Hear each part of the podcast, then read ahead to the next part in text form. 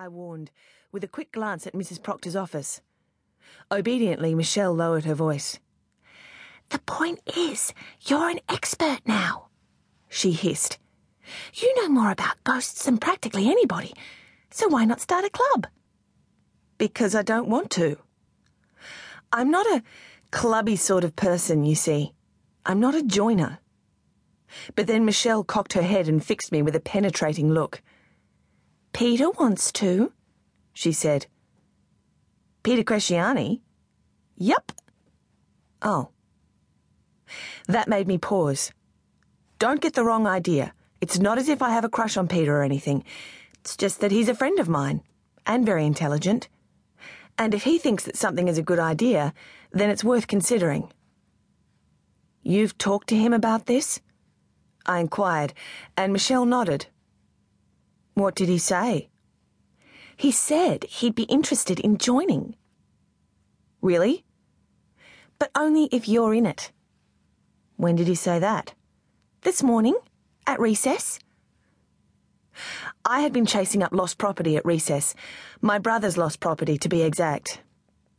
Beethan never remembers to ask at the office when he's mislaid a hat or a drink bottle, so Mum makes me do it. That lost property box practically has his name on it. Well, I don't know, I said. People already think I'm weird. No, they don't. Yes, they do. People always think you're weird when you read lots of books and keep a collection of animal skulls in your bedroom. A reputation for seeing ghosts only makes things worse. Is this going to be a secret club? I could handle a secret club. Don't be silly. What would be the point of a secret club? We want people to contact us if they have any ghost problems. People like who? I don't know. Anybody. People at school? Perhaps. Or other people? I hesitated. It would just be us three, Michelle went on. You, me, and Peter. Most of it would be historical research, the way you did with Eglantine, death certificates and stuff. But we don't have any equipment, I protested. When my family was trying to get rid of Eglantine, we used an organisation called PRISM, which stands for Paranormal Research Investigation Services and Monitoring.